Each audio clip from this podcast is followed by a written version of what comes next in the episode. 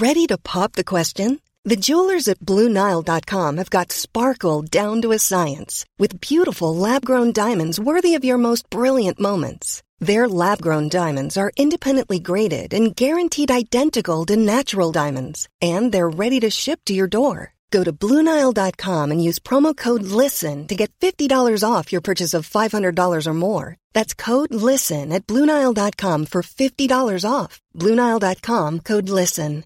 Quality sleep is essential. That's why the Sleep Number Smart Bed is designed for your ever evolving sleep needs. Need a bed that's firmer or softer on either side? Helps you sleep at a comfortable temperature? Sleep Number Smart Beds let you individualize your comfort so you sleep better together. JD Power ranks Sleep Number number 1 in customer satisfaction with mattresses purchased in-store. And now save 40% on the Sleep Number limited edition Smart Bed for a limited time. For JD Power 2023 award information, visit jdpower.com/awards. Only at Sleep Number stores or sleepnumber.com.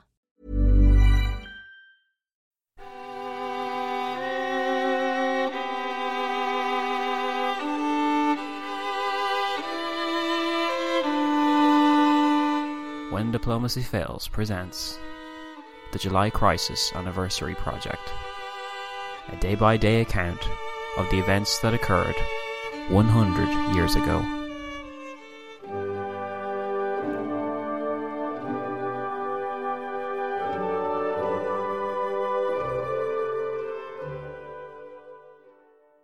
End of Innocence. Today is the 29th of July 2014 and on this day in history 100 years ago occurred the following events. At 8 am on this day 100 years ago, the French Prime Minister and President were finally in sight of the French shore. At last, a twinkling light beneath a roof, a house, dockyards, masts, a gradually emerging skyline. Dunkirk! remarked the French Prime Minister, Rene Viviani, as the French vessel that had brought them from St. Petersburg to Stockholm and back again pulled in. Despite both statesmen wanting to avoid the planned welcoming committee, and in fact cancelling it to save on time, the two were greeted by a large crowd nonetheless that had gathered to await the arrival of the French leaders. With cries of Vive la France and Vive Poincaré, the French president, though hardly someone one could accuse of pacifist feeling, was taken aback. What struck me, Poincaré noted, was that many people here seemed to think war imminent. All along the way, as the train passed each station, crowds had gathered, expressing similar greetings that France would value peace, but that she would fight if necessary. With showings like these, Raymond Poincaré and René Viviani were even more anxious to arrive in Paris and be brought properly up to speed on events. As he boarded the train with the Prime Minister, Poincaré was informed of the Austrian declaration of war on Serbia that had taken place the day before. Concerns abounded as to what France would do, what Germany would do, and what, if anything, Russia had done. With the deficiencies of communications at sea being what they were in 1914, Viviani and Poincaré did not know the full extent of Russian actions, that their ally had been in the period preparatory to war for days. However, Viviani had been informed by the stand-in French foreign minister in Paris on the 26th of July that Russia planned to partially mobilize 13 army corps against Vienna, if Vienna were to bring armed pressure to bear on Serbia. And that Russian public opinion affirms its determination to not let Serbia be crushed. Viviani had responded to this news by contacting Maurice Paléologue, France's ambassador to Russia, and ordering him to tell the Russian Foreign Minister Sergei Sazonov that France was ready to wholeheartedly second the action of the Russian imperial government. Although Viviani had significantly inserted the additional in the interests of general peace. Having heard little back, both the pacifist Viviani and the doggedly determined Poincaré needed to be brought up to speed, and France's other statesmen did their best. The French Undersecretary of State had collected, according to Viviani, an enormous pile of unopened telegrams to sift through. The Undersecretary also informed them of the mobilization of 100,000 crack troops in French Algeria and Morocco that were awaiting shipment to the coast of southern France. Poincaré was taken aback again by this, but the revelations weren't over yet.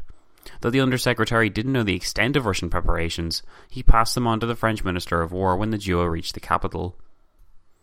Adolphe Messimy, the French Minister of War in 1912, and in fact only for a brief window in 1914, greeted the duo off their train in Paris with the excited words, You are going to see Paris! It is magnificent! Messimy guided Poincaré and Viviani through the station and out into the open air, where yet another crowd awaited the duo. For a French public who, the days before, had been divided over the Caillaux affair, hearing such unity must have been music to Poincaré's ears. He described the scene. I was greeted by an overwhelming demonstration, which moved me to the depths of my being. Many people had tears in their eyes, and I could hardly hold back my own. From thousands of throats arose repeated shouts of Vive la France et vive la République! Vive le Président! From the station the cheering never stopped. Here was a united France. Political quarrels were forgotten. How far away the Caillaux affair seemed now. What different matters now claimed public attention? The Russian ambassador to France, Alexander Izvolsky, arrived to brief the duo at 11:15 a.m.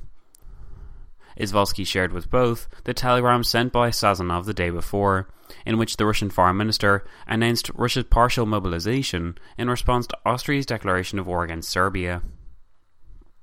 He also notified the two about Sazonov's telegram to the Russian ambassador in London, in which Sazonov urged Britain to mediate. Throughout, Izvolsky did not inform either man of the real facts. That Russia had mobilized to such an extent by the 29th that it merely remained to call the Russian actions what they were. Nor did he tell the duo of his own influence in spurring the process along. In a conversation he had had with France's Minister of War, Adolphe Messimy, and the French Chief of State the night before, in which cables were sent to St. Petersburg and had assured Sazonov of French support, which only egged the Russian on to further the process. As far as Poincaré and Viviani could ascertain, Izvolsky had painted for them a picture whereby Austria had attacked Serbia the day before, Russia had responded on that day to defend its ally with precautionary military measures, but these preparations would likely come to nothing and indeed would take some time to actually achieve anything in the Russian Colossus. But failing all this, a British proposal for mediation would end this new war before it escalated anyone's tensions. In any case, Poincaré was confident that the French Republic, aware of the declaration of war and the atmosphere, would support a defensive war. But Poincaré was being drip fed an incomplete story. Izvolsky had failed to mention that Russia had been mobilizing since the 25th of July, that significant preparations had been made, and that Sazonov was not trying to scare Vienna. He was angling for an apparent conflict between the Austro German alliance, which Britain, isolated and with their eyes on Ireland, would have little pull in mediating. Though Viviani wanted peace, he spent the day of the 29th, when he finally arrived back home after a fortnight on foreign duty, he focused more on Austria than he did on his ally, with the result that he remained in the dark, as did the president, as to the full nature of Russia's moves. This time, though, his misinformation wasn't because of faulty communications on his ship. But German Chancellor Bethmann Hollweg wasn't doing all that much better. Although he was largely up to speed with events on the continent, he was doing a poor job keeping Wilhelm II in the loop. He perhaps didn't have the heart or guts to tell Wilhelm that he had torpedoed his proposal for mediation with the uncompromising version of Wilhelm II's Halt in Belgrade proposal that the Kaiser had developed following his reading of the Serbian reply to the Austrian ultimatum the day before. Though he seemed content to avoid Wilhelm, he couldn't avoid the German Chief of Staff von Moltke, who provided the Chancellor with a depressing picture of what was to come for Germany if the events took their course. The instant Austria mobilizes her whole army, the clash between her and Russia will become inevitable. Unless Germany manages to break her word and allow her ally to succumb to Russia's superior strength, she must also mobilize. This will lead to the mobilization of Russia's remaining districts. The Franco Russian agreement thereby comes into operation, and the civilized states of Europe will tear each other to pieces. This is the way things will and must develop, unless, one might almost say, a miracle takes place in the last hour to prevent a war that will annihilate the civilization of almost all of Europe for decades to come. Although the day before, Erich von Falkenhayn, the Prussian Minister of War, had persuaded Bethmann to issue limited precautionary military measures such as the stockpiling of grain, keeping troops in garrison, and increasing railway security, mobilization was of yet far too strong a word for the German measures. Certainly, they were far short of what Russia had undertaken in its period preparatory to war, and if Germany wanted to pull back from the course alluded to by Moltke, then they could. The question was should Germany pull back? If Germany did not prepare itself properly for the upcoming war, if it did not make the necessary decisions, then the entire German war plan would be sacrificed if war did in fact occur. And, as Moltke clearly believed, unless a miracle of some kind occurred, war was on the horizon. Yet, even at this late stage in the game, the Chief of Staff was adamant that Germany would not engage in mobilization. When Bethmann summoned Moltke and Falkenhayn to his office after he had read Moltke's depressing memorandum on the course of events, at around 11am on the 29th of July, the same time that the French President and Prime Minister were greeting the crowds of Paris, the positions of the three men were made clear. Bethmann, supported by Moltke, wanted to pause, to wait and see, and above all not to undertake any mobilization measures that could be construed by Russia or others as an aggravation. The Minister of War Falkenhayn, on the other hand, wanted to increase the tensions by declaring the immediate danger of war, a state akin to Russia's period preparatory to war, but more serious, since general mobilization was built into the plan and would automatically occur within two days of it being declared. Falkenhayn complained that Moltke would not go further than giving military protection to important railway key points. But the Chancellor and the Chief of Staff were still drawn to the halt in Belgrade idea, which had proposed that Austria occupy the Serb capital until Belgrade complied with the terms of the ultimatum. Or was that the terms of the original Serbian reply? Or was that the terms of a new negotiated settlement between Austria and Serbia? At this stage, not even the Chancellor was sure. Yet Bethmann was sure of one thing he wanted peace and to avoid the situation escalating. But the similarly disposed Moltke was getting concerned that if Germany said nothing and merely awaited British approval of a conference, then she would miss out on her chance to affect the situation. So Bethmann made the seemingly wise decision to send wires off to St. Petersburg and Paris, where his two ambassadors were waiting. The messages he sent them were meant to awaken Russia and calm France, but instead they appeared like blunt threats. The German ambassador to France was told to inform the French government that the danger of war, rather than immediate danger of war, had been declared, which was far less than mobilization, as the ambassador pointed out.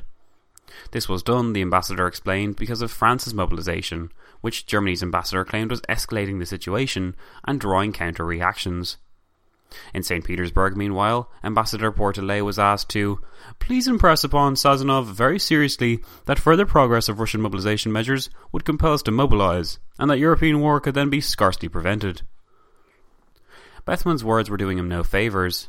The day after he had ruined the chances for the halt in Belgrade idea actually working, because he refused to acknowledge Serbia's wish to negotiate on the terms of the ultimatum, the German Chancellor was now apparently threatening Russia that if Germany did mobilise, it would lead, unless some miracle, as Moltke put it, occurred, to general war.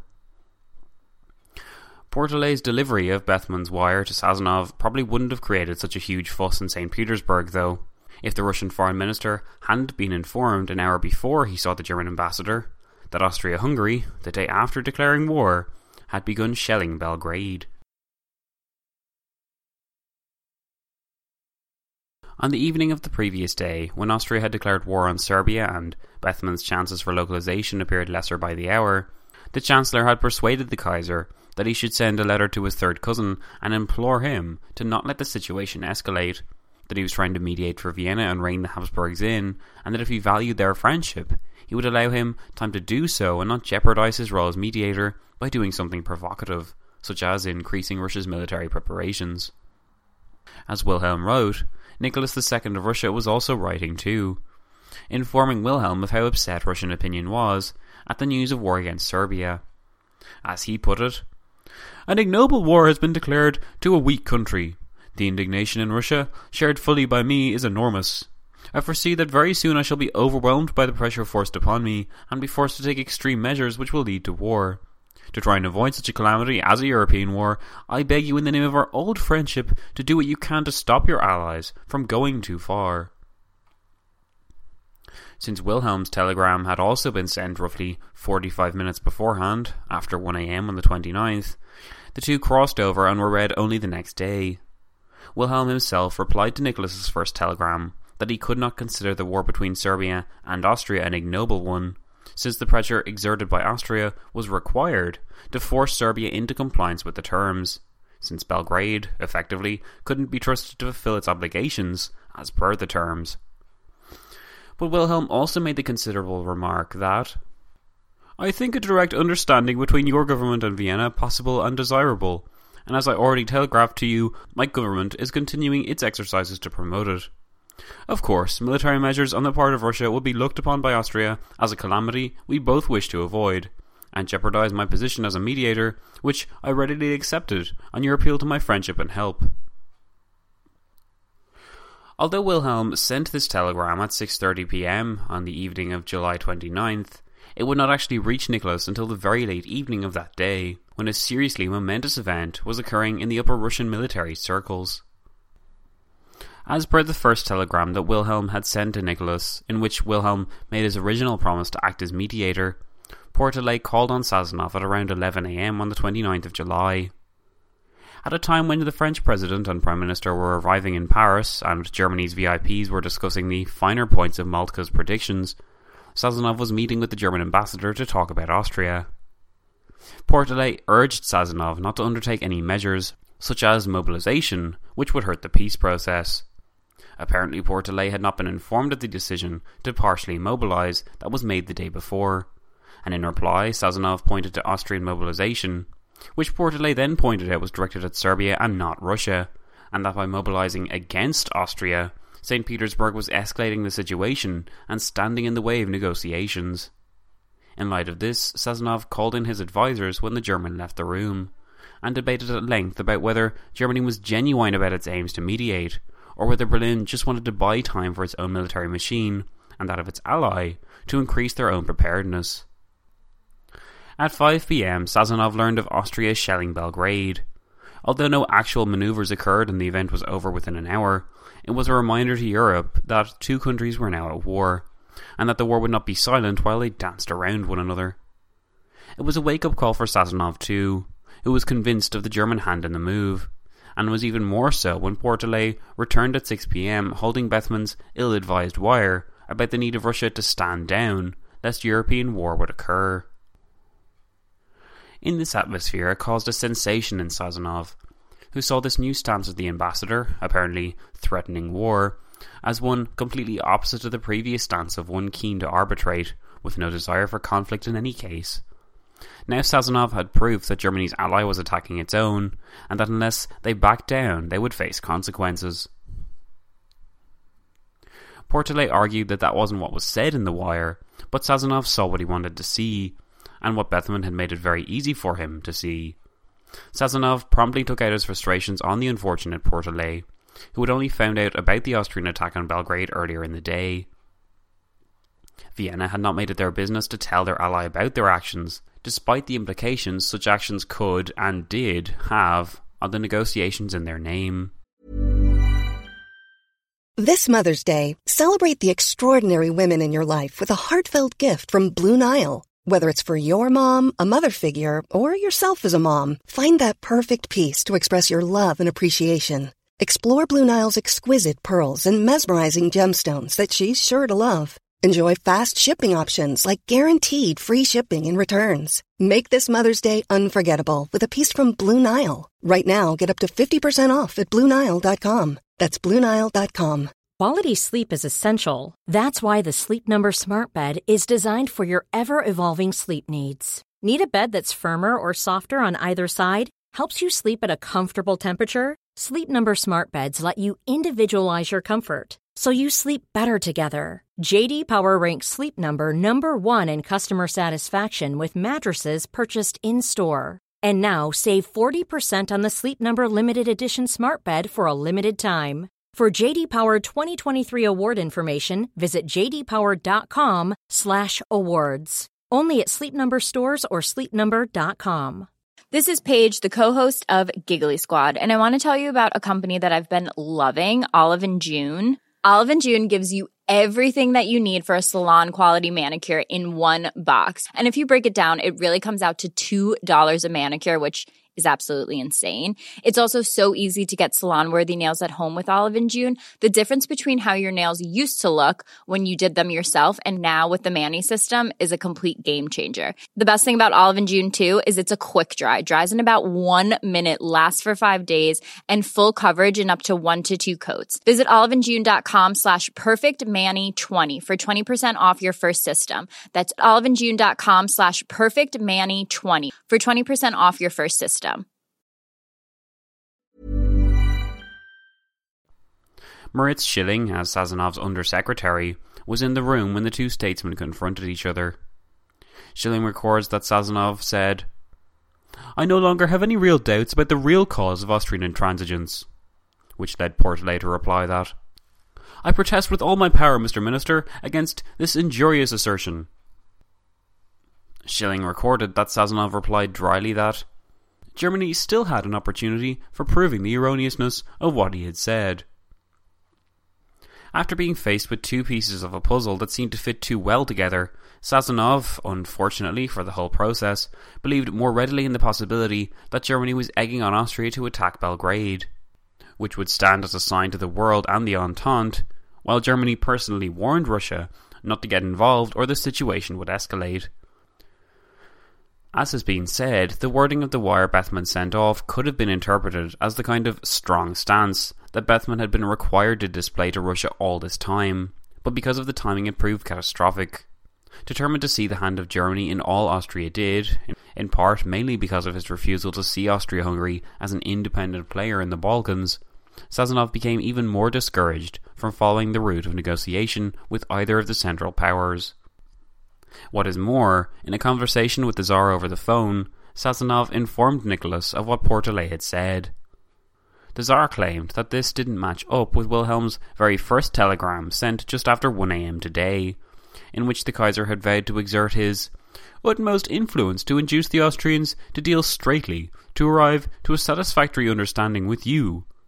So the Tsar sent Wilhelm a telegram to ask what was up, as well as proposing the Tsar's pet idea of the Hague Mediation Conference. Thanks for your telegram, conciliatory and friendly. Whereas official message presented today by our ambassador to my minister was conveyed in a very different tone. Beg you to explain this divergency. It would be right to give over the Austro-Serbian problem to the Hague Conference. Trust in your wisdom and friendship. But Wilhelm wouldn't get this telegram until later on. As of yet, he'd only replied to Nicholas's original telegram in his 6:30 reply that day. Only now did this 6:30 reply reach Nicholas, and because of its tone and speed it gave Nicholas pause for thought at such a crucial time. Less than an hour before receiving the telegram from the German Emperor, Nicholas II had given the go-ahead for general mobilization. It would be a time before the orders came into effect, but they were already being transmitted when Wilhelm's telegram arrived at 9:40 p.m. It continued the argument from the previous telegram over the issue of an ignoble war, but its concluding paragraph was the most effective. As if knowing the exact state of mind that the Tsar was in at the time, it stated, I think a direct understanding between your government and Vienna possible and desirable, and as I already telegraphed to you, my government is continuing its exercises to promote it. Of course, military measures on the part of Russia would be looked upon by Austria as a calamity we both wish to avoid, as well as jeopardize my position as mediator, which I readily accepted on your appeal to my friendship and my help. Moved that his cousin Willie had replied so quickly, and getting cold feet owing to his own hatred of war, Nicholas cancelled the order for general mobilization.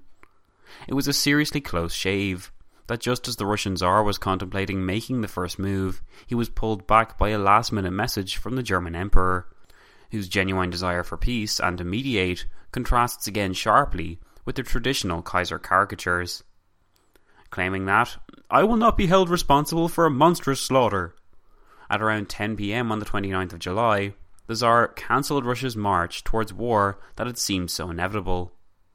But it was merely a stay of execution. Along with other German VIPs, Bethmann attended a serious meeting on Wednesday afternoon to discuss the situation.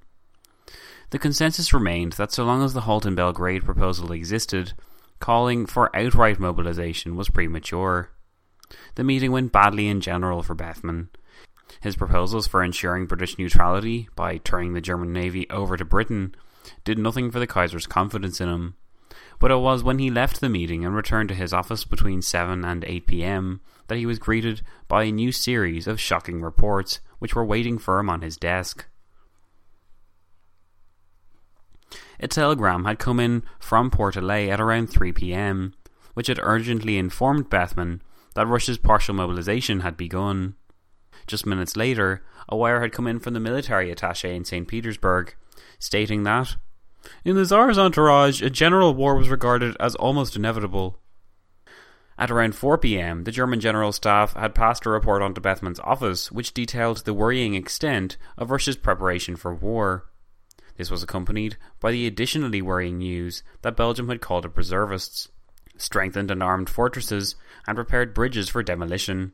In the meantime, two telegrams from Lichnowsky in London painted a disturbingly murky picture of British intentions, but claimed that Italy would not fight, and that there is a firm conviction here that, failing the readiness on the part of Austria to enter into a discussion on the Serbian question, world war will be inevitable.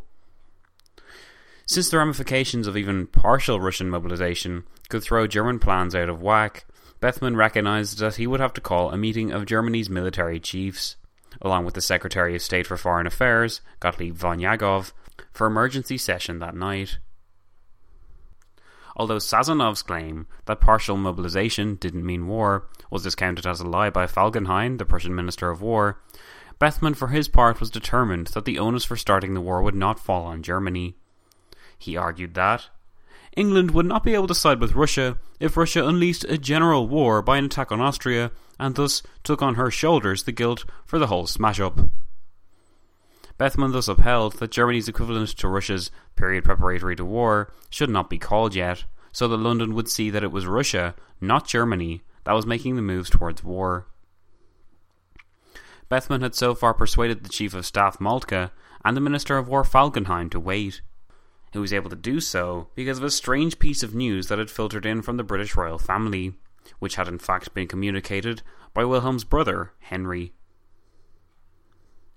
On the 26th of July, as Prince Henry had prepared to leave Britain, he had a conversation with King George V, in which George suggested that he wanted to keep his country out of the war.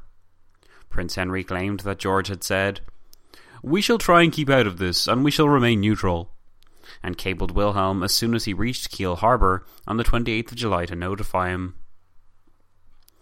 When Henry reached the meeting in which Bethmann and the Kaiser and others were debating German policy, the meeting that precluded Bethmann's subsequent trip to his office and the revealing of so much bad news, he had reiterated this conversation again. Wilhelm viewed George's statement, if indeed he did say it, as a declaration of British policy, I have the word of a king, Wilhelm upheld, and that is good enough for me. Whatever George had in fact said, Wilhelm now became positive that he could ensure British neutrality. Without the concrete guarantee that the sacrificing of the fleet would bring, this conversation and assurance was all that the Chancellor now had. The news had encouraged Bethmann to go out on a limb and call in the British ambassador to Germany, Sir Edward Goschen, on this night 100 years ago. Although he had had a pretty awful day and was no doubt exhausted, Bethmann's meeting with the Brit began well enough. If Germany was forced to mobilise, Bethmann told the ambassador, because of a Russian attack on Austria, it may, to his great regret, render a European conflagration inevitable. If this happened, Bethmann noted that he hoped Great Britain would remain neutral. Such assertions were not out of the ordinary, and indeed gave Ambassador Goschen little to object to. But then Bethmann kept talking. Because he believed that Britain wanted something in return for its neutrality, the Chancellor promised that, in the event of a victorious war, Germany aimed at no territorial acquisitions at the expense of France. In itself, this was a harmless pledge, but it opened up Bethmann to a new batch of questions about German intentions. Ambassador Goschen asked, since Bethmann had brought it up, then if not France, what about her colonies? The Chancellor seemed, incredibly, unable to guarantee that Berlin would not take them. When asked about the Netherlands, Bethmann said that he was ready to assure the British government that Germany would respect the neutrality and integrity of Holland as long as they were respected by Germany's adversaries. Goschen then brought up the point of Belgium, since it was hard to mention one of the Low Countries and not the other, as Bethmann had in fact done, which suggested that something was going on. As regards Belgium, Goschen reported Bethmann had said, he could not tell to what operations Germany might be forced by the actions, but he could tell that, provided that Belgium did not take action against Germany, her integrity would be respected after the conclusion of the war. The significance of these remarks by Bethmann, who was trying to co opt Britain's neutrality rather than inflame British opinion, sought to undermine his genuine intentions. It was these comments that led the British Prime Minister Asquith to note that there is something very crude and almost childlike about the German diplomacy. By proving unable to guarantee Belgian integrity or the sovereignty of France's colonies, Bethmann had made Germany appear as the ambitious aggressor in Goschen's dispatch home. Bethmann then received further bad news when he received another wire from Lichnowsky, which noted the comments Sir Edward Grey had made at 6pm that evening on what would happen if the mediations failed and if an Austro Russian clash over Serbia drew in Germany and France. Grey told Lichnowsky that the British government would be forced into taking rapid decisions. In this case, it would not do to stand aside and wait. This comment, received by Bethmann barely an hour after he had placed his hopes in British neutrality, and then blundered his way through meeting with Goschen in support of it, dashed the Chancellor's hopes, and proved to him that Britain would not remain neutral after all. Sir Edward Grey was in fact fighting his own battles in London. Having gotten little sleep and under immense stress himself from the Irish crisis, Grey was faced with a cabinet meltdown if he chose one side too heavily over the other. Within the British government were those opposed to any kind of intervention on the continent. These men made up the majority, but were in less important positions than those like Grey, who called for a strong British hand in continental affairs, and for standing by France, a policy reflective of their own Francophile sentiments. If Grey abandoned France and Russia, he would face loud resignations from key members in his cabinet, including Churchill, who at this stage was trying to mobilise the fleet. However, if he made a show of engaging in a forceful British policy, then the murmurs of cabinet backbenchers in the background could cause the entire government to collapse. Grey thus had to find some middle ground, or find a way of saying what he needed to say without making it sound like a firm step in one direction or the other.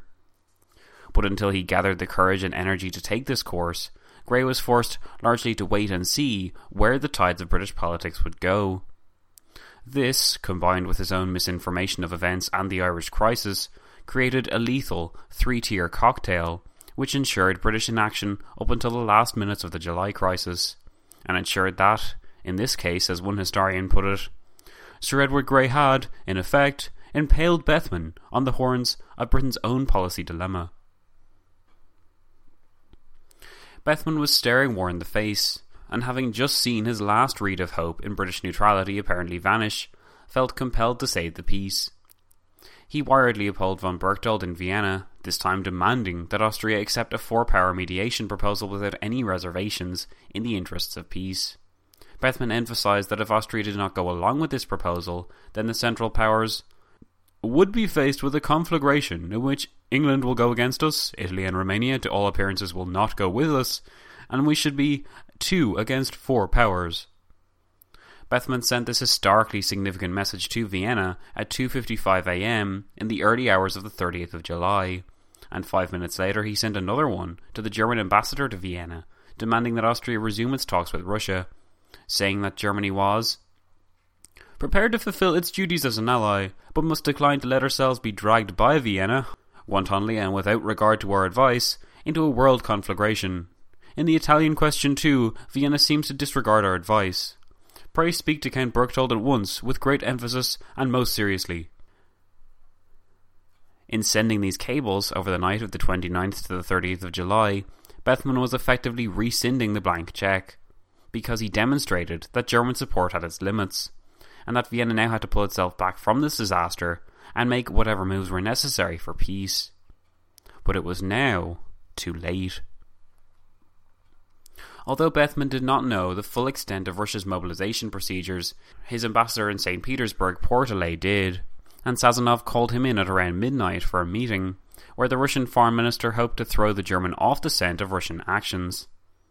Of course, the Tsar had only recently stopped an order for full mobilization, so the dishonesty present in Sazonov's audience with Pourtalès is notable, but not unusual because Sazonov didn't state that Russia had tried hours before to mobilize for war against Pourtalès's country, the German had no idea what he was getting himself into. Sazonov presented the meeting like a last ditch attempt to mediate between Petersburg and Vienna, while not discussing Russia's own military preparations. Pourtalès, aware of Russian partial but not the earlier thwarted plans for general mobilization, commented that it was difficult, if not impossible, for Germany to pressure Austria, now that Russia has taken the fateful step towards mobilization. Sazonov tried to change the subject to Serbia, but Pourtalès brought it back to Russia, so Sazonov raised the issue of Wilhelm's telegram to Nicholas and how it had contrasted sharply with the threats present in Bethmann's wire the same day. Pourtalès declared that it was the German Emperor's prerogative to try and negotiate for peace, and that either way, Bethmann's earlier telegram had contained no threat, but a mere friendly warning about Germany's alliance obligations, and the fact that if Russia did mobilize against Austria, then of course Germany would be honour and treaty bound to assist her. Now it was Sazonov's turn to lose his cool.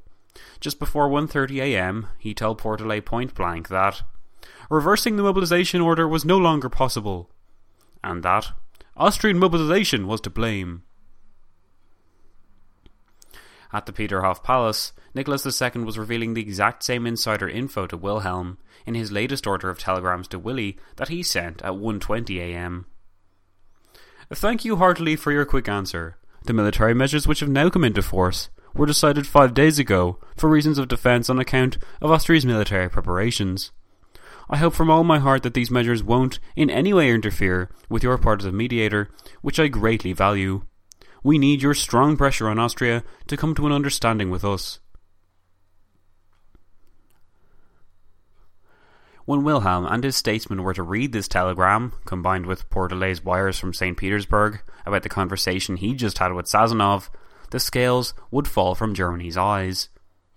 After fumbling in the dark for so long, Germany would hear it from the horse's mouth that, far from merely reacting to the general increase in tension or seeking to advance mediation proposals, Russia had in fact undergone its own pre-war preparations in secret, and had been readying its forces for war against the Central Powers for the past five days.